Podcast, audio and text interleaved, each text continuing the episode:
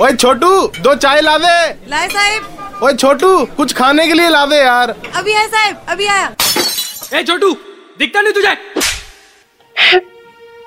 अब तक तो पता चल ही गया होगा ना मेरा नाम आपको छोटू।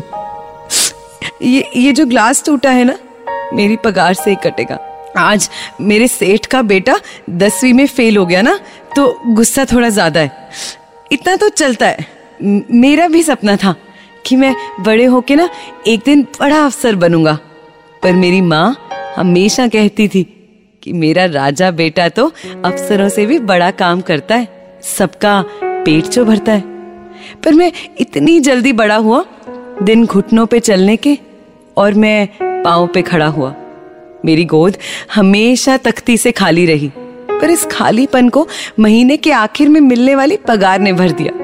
इस गंदे मंदे चेहरे ने इस फटे पुराने कुर्ते वाले ने एक दिन अपने सेठ को पूछा ए सेठ मुझे भी अपने बेटे के स्कूल भेजना?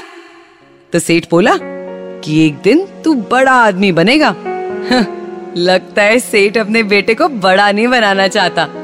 शायद इसलिए अपने बेटे को स्कूल और मुझे दुकान पे भेजता है। ए छोटू दो चाय ला लाए साहब।